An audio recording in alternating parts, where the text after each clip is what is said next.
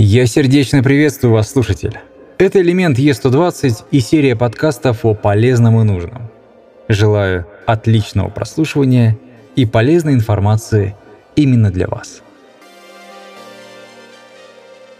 Это серия эпизодов подкаста «Элемент Е120». И он будет состоять из трех частей. Называться будет «Домашняя студия Неутопия». Первый эпизод — это общее, то есть введение.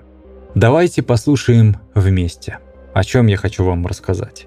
Строительство студии у себя в комнате дома – это не роскошь. Это всего-навсего точные расчеты и стремление к более профессиональной записи материала. Сейчас существуют компании по производству так называемых дикторских кабин. Сама эта кабина небольшая, легкая в сборке, качественная в звукопоглощении и звукоизоляция но есть и минусы. В ней мало места для записи и мониторинга записываемого материала одновременно.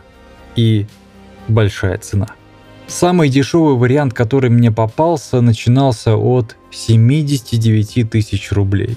79 тысяч рублей за кабинку размером максимум метр двести на метр двести, а то и метр на метр. В одном из следующих эпизодов я расскажу о стоимости возведения такой домашней студии. Вы будете приятно удивлены.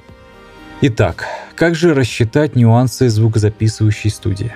Во-первых, одна из сторон должна быть чуть длиннее другой. К примеру, длина полтора метра, а ширина метр двести. Это для того, чтобы не было порхающего эха. Во-вторых, вам не должно быть тесно. Вас ничего не должно сковывать при записи. Продумайте, каким будет стол, на каком расстоянии будете сидеть от компьютера, не меньше вытянутой руки, естественно.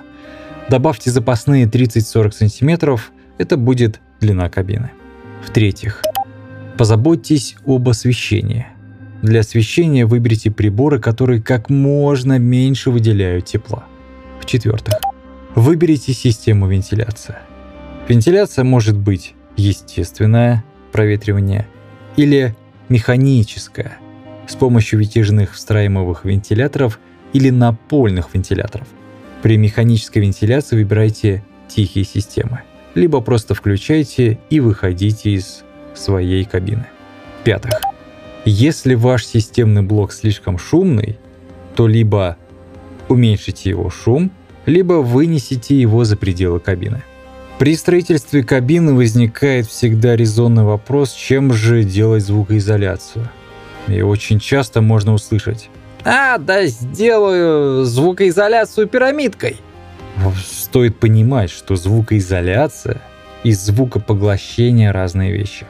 Звукоизоляция. Уровень проникающих извне шумов, измеряющихся в децибелах.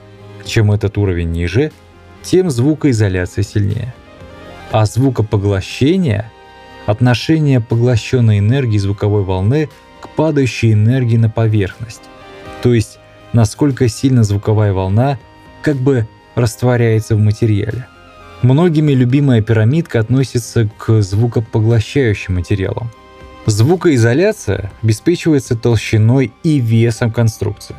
К звукоизоляционным материалам чаще относятся бетон, дерево, кирпич ГКЛ, гипсокартонные листы и минеральную вату. Только после возведения стен или перегородок из перечисленных материалов стоит задуматься о так называемой пирамидке и других звукопоглощающих материалах. На этом все. Давайте встретимся во второй части, вернее даже во второй серии а, подкаста «Элемент Е120» о дикторской кабине. Вам всего доброго, хорошей записи и хорошего вам настроения. Пока.